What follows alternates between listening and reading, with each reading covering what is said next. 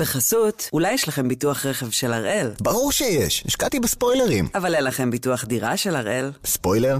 אני הולך לעשות ביטוח דירה. כפוף לתנאי החיתום של החברה ולתנאי הפוליסה וסייגיה.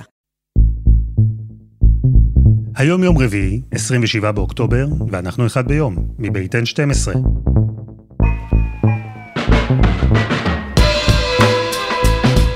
אני אלעד שמחיוף, ואנחנו כאן כדי להבין טוב יותר מה קורה סביבנו, סיפור אחד ביום, כל יום.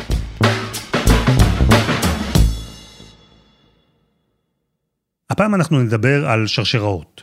שרשראות מורכבות, שרשראות שהובילו למשבר עולמי, למדפים ריקים, לעלייה דרמטית במחיר הדלק. אלו שרשראות האספקה, שהפכו לחלק כל כך משמעותי בחיים שלנו, שהן משפיעות כמעט על כל תחום שאפשר לחשוב עליו. ובדיוק בגלל זה, כשהקורונה הגיעה ושיבשה את השרשראות האלה, אז נוצר איזה אפקט דומינו כזה, שגם הוא השפיע כמעט על כל תחום שאפשר לחשוב עליו. אז נדבר עם פרופסור אסף אברהמי, שחוקר בטכניון שרשראות אספקה. אבל קודם, על הדלק. והפרשנית הכלכלית שלנו, קרן מרציאנו, תסביר למה הדלק בעצם לא מפסיק להתייקר. קרן מרציאנו, שלום. שלום, שלום אלעד. שוב מחירי הדלק קופצים? כבר uh, על כמה אנחנו מדברים? אנחנו מדברים על עלייה של כמעט 20 אגורות, שזאת עלייה מאוד חדה שצפויה להיות בחודש הבא. השיעור הסופי עדיין לא נקבע, זה עוד ייקבע בימים הקרובים, אבל ללא ספק הולכת להיות עלייה מאוד חדה אה, במחיר הדלק, שיא של יותר משלוש שנים. אתה יודע, בתקופת הקורונה, אלעד, התרגלנו למחירים מאוד נמוכים. עכשיו זאת אופרה אחרת, כבר מגיע לאזור של 6 שקלים ו-60 אגורות. איך הגענו למצב הזה? רק לפני אה, כמה חודשים, אם אני זוכר נכון, מחיר הנפט היה בשפל היסטורי. אתה זוכר אם הייתה גם איזושהי אפיזודה אה, בתקופת הקורונה, שכאילו מחיר הנפט היה שלילי. Breaking news, oil prices have turned negative. That means producers are paying to get rid of the oil. עוד אמרו, קחו נפט בחינם, כי אין לנו איך לאחסן אותו, יש לנו היצע יותר מדי גדול של נפט, פשוט קחו אותו אה, בחינם. למה זה בעצם קרה? כי ראינו שיתוק מאוד משמעותי בפעילות הכלכלית העולמית. קודם כל, אנשים היו בסגר, הרבה פחות נסעו לעבודה, לא היה צריך דלק. בואו נדבר על ענף התיירות, לא היו כמעט טיסות ברחבי העולם, גם כאן לא צריך הרבה אה, דלק. בכלל, כל הפעילות הכלכלית שותקה באופן אה, משמעותי, ולא היה צריך את הדלק שיניע את הכלכלה העולמית. ופתאום, ביום אחד, די ביום אחד, התאוששנו מהקורונה. הממשלה מאשרת את פתיחת המסעדות, הפאבים, הברים, אז אה, קודם כל תעשו חיים. היום לראשונה אחרי חצי שנה נמל התעופה בן גוריון צפוי להיפתח לטיסות כשישראלים יוכלו לטוס מהארץ. ו... יש לך עכשיו ביקוש הרבה יותר גדול לנפט ולדלק, כי יש התאוששות בתיירות, כי יש התאוששות בסחר העולמי, כי הרבה יותר אנשים יוצאים עכשיו לעבודה והפסיקו לעבוד מהבית, אתה צריך הרבה יותר דלק. ולכן כשהביקוש עולה, תמיד המחיר גם כן עולה. עכשיו, מול הביקוש הזה, ההיצע הוא היצע מצומצם יותר, כיוון שהמדינות שמפיקות את הנפט הקטינו באופן משמעותי את הייצור שלו בחודשי הקורונה, ולוקח להן זמן להחזיר את הייצור לרמה שהייתה לפני הקורונה. חוץ מזה, שהן גם לא מתאמצות במיוחד להציף את השוק בנפט זול. אנחנו יודעים שהמדינות האלה מתנהגות בעצם כמו קרטל, הן הרבה פעמים מווסתות בכוונה. את uh, uh, הייצור ואת היקף הייצור של הנפט, כך שלא יהיה לך הצפה בשוק של הנפט כדי בכוונה גם לשמור על מחיר גבוה שלו, וגם אם תרצה, כדי לחפות על ההפסדים שהיו להם בתקופת הקורונה. אז בעצם זה משבר שנולד בגלל שלא היה משבר. אה, זה קצת מוזר אולי לומר, אבל חברות הדלק חשבו שייקח הרבה זמן עד שהביקוש יגדל, הן האטו את הייצור, ופתאום התברר שההתאוששות מקורונה, לפחות בהיבט הזה, הייתה מהירה הרבה יותר ממה שהעריכו. אז קצת קשה להדביק את הפער, גם היצרניות לא תמיד רוצות, וזו תופעה גלובלית, זה קורה בכל העולם. ובישראל? אז קודם כל צריך להגיד שמחיר הדלק בארץ מורכב קודם כל ממיסים, אלעד. 63 אחוזים מכל ליטר דלק זה כסף שהולך למדינה. כלומר, מכל ליטר דלק שאתה ממלא בתחנה, אתה משלם יותר מ-4 שקלים על כל ליטר למדינה רק למיסים. מחיר הדלק עצמו הוא נמוך בהשוואה למיסים. ברגע שרוב מחיר הדלק הוא מס, כלומר הולך לקופת המדינה, אז זה אינטרס של הממשלה שמחיר הדלק יהיה כמה שיותר גבוה, לא? נכון, כי בעצם המס הוא מס שנקבע באחוזים. הוא 63 אחוזים מכל ליטר דלק, 63 אחוזים הולכים למדינה. ולכן, ככל שהמחיר לליטר דלק הוא יותר גבוה, ה-63 אחוזים ממנו הם גם כן יותר גבוהים בהתאמה. המדינה מקבלת יותר מ-20 מיליארד שקלים בשנה רק מהמיסים על הדלק. זה הרבה מאוד כסף, אלעד, ולכן באופן אבסורדי, יש למדינה דווקא אינטרס שמחיר הדלק יעלה. שיעור המס שהמדינה גובה בגללו הרבה יותר גבוה, משתלם לה. זהו, אבל יש גם צד שני. כי הרי מחירי הדלק זה לא דבר שמשפיע רק על המכוניות שלנו, לדלק יקר יש השלכות רחבות יותר. אז איך העלייה במחיר תשפיע עלינו, על הצרכנים? כמובן שיש לנו כאן תגובת שרשרת, כי כשמחיר הדלק עולה, אז הכל עולה. עולים מחירי האריזות, עולים מחירי ההובלה, עולים כמובן המחירים של איך שאתה נוסע כל יום לעבודה. מחירי התחבורה הציבורית עולים. בעצם כל דבר שקשור בעקיפין לדלק עולה, וכשלוקח לך לשנע דברים וסחורות ממקום למקום, אה, אה, ושהמחיר על זה מזנק באופן משמעותי, אז גם מחירי הסחורות מזנקים באופן אה, משמעותי גם כן. וזה משהו שאנחנו אה, נראה הרבה, לפחות בשנה הקרובה, אם לא יותר מזה. זה לא מסוג המשברים שיסתיימו לך בתוך אה, חודש-חודשיים, זה תהליך ארוך. העולם לא הכין את עצמו ליציאה הזאת מהקורונה, העולם לא הכין את עצמו לביקושים הכל כך גדולים שפתאום מתפרצים עכשיו בצריכה האזרחית אה, אה, אחרי הקורונה, בעידן של הפוסט-קורונה, ואתה יודע, בסוף אנחנו צריכים לשלם על זה את המחיר, והנה, משלמים אותו במזומן.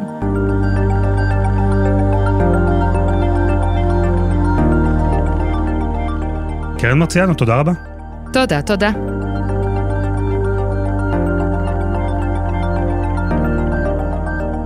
יש דברים שכל זמן שהם עובדים, אנחנו לא באמת חושבים עליהם, לא מתעכבים על כמה הם מורכבים. הדלק שנכנס מהמשאבה בתחנה אל המכונית שלנו למשל, אנחנו לוקחים אותו כמובן מאליו. אבל כשמשהו משתבש, אז פתאום מבינים עד כמה הדבר הזה רגיש, עד כמה הוא משמעותי וחשוב לחיינו. וזה בדיוק מה שקורה עכשיו עם הדלק, אבל המשבר הזה הוא יותר גדול מדלק. כי בעולם מורגש מחסור במוצרים אלקטרוניים, במזון, בתרופות, יש משבר אספקה גלובלי, והכל בעצם מגיע מאותו מקום, מהקורונה, מהערכה פסימית מדי של המשבר שאנחנו חווים.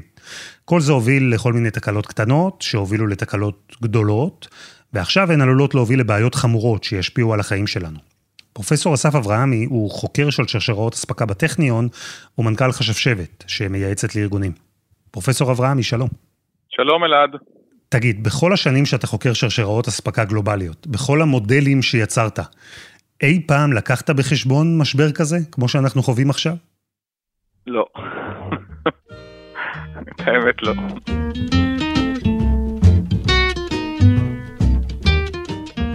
בואו נדבר על טוסטר. טוסטר כזה, שהייתם קונים בחנות אלקטרוניקה או מזמינים במשלוח באינטרנט, טוסטר. אז הטוסטר הזה עבר דרך ארוכה ומורכבת עד שהגיע אליכם הביתה. שרשרת אספקה שחוצה יבשות וימים. וזו שיטה שכל הזמן מתפתחת, היא כל הזמן משתכללת. ברוב שנות ההיסטוריה לא היה דבר כזה שרשרת אספקה, כמו שאנחנו מכירים היום. גם אם היה מסחר בינלאומי, בעצם כל אחד היה שרשרת האספקה שלו עצמו. ממה זה נוצר זה שצריך שרשרת אספקה? שרשרת אספקה נוצרת באותו רגע שלא כל אחד יכול לעשות עבורו את מה שהוא צריך, נכון? כי צריך עכשיו לעשות משהו במקום אחד ולשלוח אותו למקום שני. מרגע שעברנו מהשלב הזה שכל אחד עושה לעצמו והוא צריך להתחיל לצרוך, כבר באותה נקודת זמן נוצ... נוצר הצורך הזה לנהל שרשרות אספקה בצורה חכמה. והשרשרת הזו היא אחד הפיתוחים הכי חשובים בעידן שבו אנחנו חיים. זה שילוב שמביא לשיא את הגלובליזציה, את הטכנולוגיה. כדי להבין את המשבר בשרשרת האספקה, כדאי להתחיל בחוליה הראשונה. המפעל שמייצר את הטוסטר שלנו למשל. אז זה קורה בסין, אלא איפה? מפעל מקומי שם מקבל חלקים מכל מיני מקומות שונים, והחלקים האלה ירכיבו בסוף את הטוסטר שלנו. ואז הגיעה הקורונה, והיא הגיעה מסין. ובסין, ברגע אחד, הכל נסגר. גם המפעל. אם אה, נבדוק בפועל, נראה שהסדרה של מפעלים בסין היו סגורים, אבל לא לתקופה ארוכה. לא מדובר על יותר ממספר שבועות. ברגע שהמפעל נסגר בסין, לא היה מי שייצר את הטוסטר. וזה היה בסדר, כי גם בצד השני, בצד של הצרכנים, בתחילת הקורונה הרי לא רצנו לקנות טוסטרים. וברגע שלא היה ביקוש ולא היה ייצור, אז מפעלים הושבתו או נסגרו. וכל השרשרת הושבתה. כי אם אני כצרכן לא רוצה טוסטר, אז לא צריך מפעל שייצר את הטוסטר, ולא צריך אונייה שתשנע אותו, לא צריך מחסנים שיאחסנו אותו, ולא צריך פורקים או נהגים, אז הם הוצאו לחל"ת. בקיצור, לא צריך שרשרת. כשהמודל עובד כמו שצריך, אנחנו אה, מאוד אה, אדישים לזה שהוא עובד כמו שצריך, וכשיש הפרעה קטנה, היא מסוגלת לייצר אה, כאוס, והאימפקט שלו הוא מאוד גדול. זהו, שכאן קרו עוד כמה דברים. לא בזה נגמר משבר שרשרת האספקה בעולם. כי מה קרה בעצם אחרי כמה שבועות של קורונה? העולם נכנס לסגר, אנשים הוציאו פחות כסף, הם לא נסעו לחו"ל, הם לא הלכו למסעדות, וכן, התעשיות האלה נפגעו קשה, אבל לאנשים האלה התפנה פתאום כסף לבזבז, והם בזבזו אותו על כל מיני דברים בתוך הבית. כי פתאום עובדים מהבית, אז צריך מחשב, וכיסא, ושולחן, ומנורה. והילדים בבית, אז צריך פלייסטיישן, או אקסבוקס, או לגו, ופתאום מבשלים בבית, אז צריך טוסטר חדש. ופתאום הביקוש בעולם זינק, והייצור, אותה שרשרת אספקה, אז הם עדיין היו תחת הקפאה. ובנקודת הזמן הזו, שהעולם עדיין לא הבין לגמרי מה זה משבר הקורונה, עד כמה הוא חמור, עד כמה הוא ממושך, הייתה אפילו איזו תחושה כאילו זה מצב חירום שיימשך בערך לנצח. צרכנים רבים או ארגונים רבים, בעיקר ארגונים גדולים, היו מוטרדים מהבעיה באספקה, כי בעצם היה איזה סוג של מחסור רגעי, וייצרו ביקוש שאנחנו קוראים לו ביקוש מדומה. בעצם צרכו יותר ממה שהם היו בפועל זקוקים לו. דוגמה טובה של זה שאנחנו ראינו בבתים שלנו, זה שכשהייתה התנפלות נגיד על שוק הביצים, או על שוק הנייר, נייר הטואלט, אז באופן שהוא אה, מדומה היה מחסור. כך גם קרה בעצם בכל אה, אה, המוצרי צריכה האחרים שאנחנו נדרשים לשרשרת אספקה יציבה כדי לספק אותם, ובעצם הצריכה המוגברת הזאת והלא אמיתית בפועל, אה, יצרה משבר שהוא אפילו גדול יותר באספקה של התוצרת אה, מכל הסוגים שלה. אז ארגונים גדולים ועשירים, או אפילו צרכנים רגילים, אגרו המון חומר גלם. שיהיה. המחסנים התמלאו, מעט משרשרת האספקה שעדיין עבדה, התמקדה בלספק מוצרים שנאגרו, רק ליתר ביטחון. עכשיו, אתם בטח אומרים, נו, מה הבעיה? אם יש שוב ביקוש, אז יאללה, חבר'ה, תתחילו לייצר עוד. אז זהו, שזה לא כל כך פשוט, כי מה שקרה באותם שבועות וחודשים, זה שהעולם לא היה זקוק לטוסטרים. העולם היה זקוק לציוד רפואי, לתרופות, למכונות הנשמה, לציוד מגן. אז מסין יצא בעיקר הציוד הזה, והוא יצא לכל העולם. אז לא היו אוניות או מכליות שיניעו מוצרים כמו הטוסטר שלנו. והאוניות שכן יצאו עם הציוד הרפואי לא הגיעו רק למדינות מערביות גדולות, אלא גם למדינות עניות שהיו זקוקות לסיוע. אז מה שקרה זה שהאוניות נסעו לקצה השני של העולם, פרקו את הציוד הרפואי שם, ולא הייתה להן סחורה לקחת בחזרה.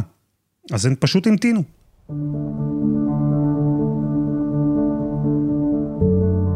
ואז נוצר מצב שבו יש ביקוש, אפילו ביקוש גבוה מאוד, מצד מאות מיליוני צרכנים. הייצור התחיל בהדרגה לחזור לעצמו, למרות שהתקשה לעמוד בקצב, אבל אין אוניות, אין מכולות שזמינות להוביל דברים ממקום למקום. וכשזה קרה, מחירי המכולות זינקו במאות אחוזים.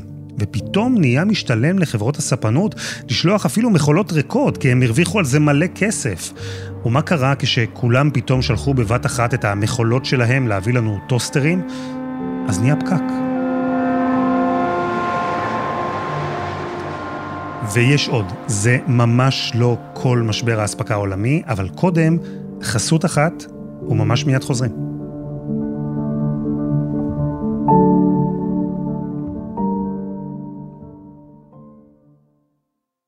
בחסות, אולי יש לכם ביטוח רכב של הראל? ברור שיש, השקעתי בספוילרים. אבל אין לכם ביטוח דירה של הראל? ספוילר? אני הולך לעשות ביטוח דירה. כפוף לתנאי החיתום של החברה ולתנאי הפוליסה וסייגיה. אנחנו עם המשבר העולמי בשרשראות האספקה, ואתם אה, זוכרים את הנהגים ואת הפורקים, אותם אנשים שדיברנו עליהם שלא היו נחוצים בתחילת הקורונה, כי בעצם הפסיקו לייצר ולא היה ביקוש? אז רבים מהם הוצאו לחל"ת, והם קיבלו מהמדינות שלהם סיוע כלכלי, והם לא רצו לחזור לעבוד. בבריטניה לדוגמה, המון נהגי משאיות ממזרח אירופה חזרו למדינות המוצא שלהם, עד שהגיע המצב שהיו חסרים 100 אלף נהגי משאיות בממלכה. בגלל הקורונה גם לא היו השתלמויות לנהגים חדשים. אז אפילו שהטוסטר שלנו כבר יוצר, והוא יצא מהמפעל, אפילו אם הוא הגיע לנמל, לא תמיד היה מי שיפרוק אותו שם. וגם אם כן, לא תמיד היה את מי שיקח אותו משם אלינו הביתה. וכמו במשבר הדלק, גם במשבר האספקה. זו בעצם חוליה אחת שגורמת לנזק גם לחוליות הבאות, והיא מובילה לביקוש שאין לו היצע. לעליית מחירים ולאיזה לופ כזה שלא מצליח להיפטר, כי זה בדיוק הקטע של שרשרת, היא לא באמת מתחילה או נגמרת. ובכל מיני מקומות בעולם המשבר הזה מורגש מאוד, עד היום. אני יכול לספר לכם שלא מזמן רציתי לקנות מיקסר בלונדון. אי אפשר היה להשיג. אתם אולי זוכרים שבבריטניה לא היה דלק במשך יותר משבוע, חסרים שם גם דברים אחרים. וגם בארצות הברית מרגישים חוסר, גם במקומות אחרים. בסופו של דבר גם שרשרת אספקה במדינת ישראל הושפעה מהעניין הזה, זה לא שלא הרגשנו שום דבר. ראינו סדר...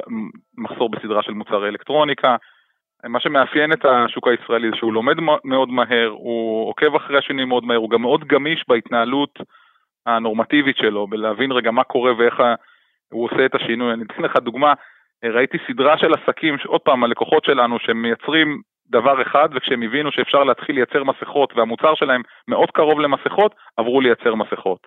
מה שמאפיין את הישראלים זה גמישות מחשבתית ותגובה שהיא יותר מהירה לדברים, ובאמת נעשו סדרה של פעילויות, כמו לייצר אלטרנטיבות מהירות, כמו לקרוא את המפה טיפה קדימה ולראות איזה מענה אפשר לתת, שבמקומות אחרים התגובה, הפעולה היא קצת יותר איטית.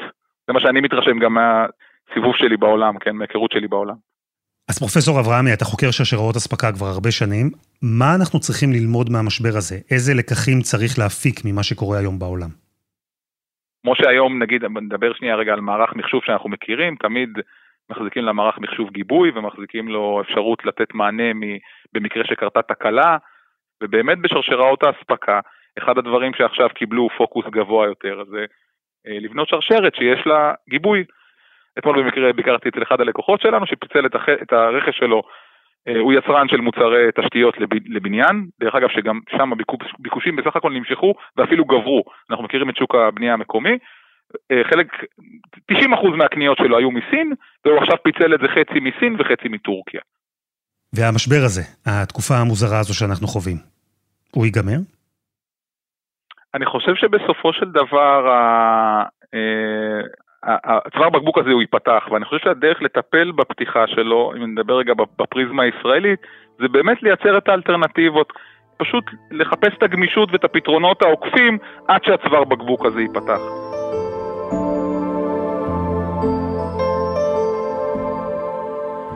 פרופסור אסף אברהמי, תודה רבה. תודה רבה, אלעד.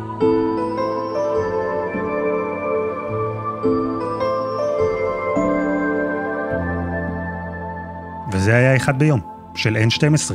הפרק הזה, כמו כל הפרקים הקודמים שלנו, למשל, למה מחירי הדיור עולים, אז כולם זמינים עבורכם ב-N12 ובכל אפליקציות הפודקאסטים. יש לנו גם קבוצה בפייסבוק, נדמה לי שסיפרתי לכם עליה כבר, אז גם הפעם, מאוד מאוד כדאי לכם להצטרף. העורך שלנו הוא רום אטיק, בצוות דני נודלמן ועדי חצרוני, על הסאונד יאיר בשן שגם יצר את מוזיקת הפתיחה שלנו, ואני אלעד שמחיוף, ואנחנו נהיה כאן שוב, גם בשבוע הבא.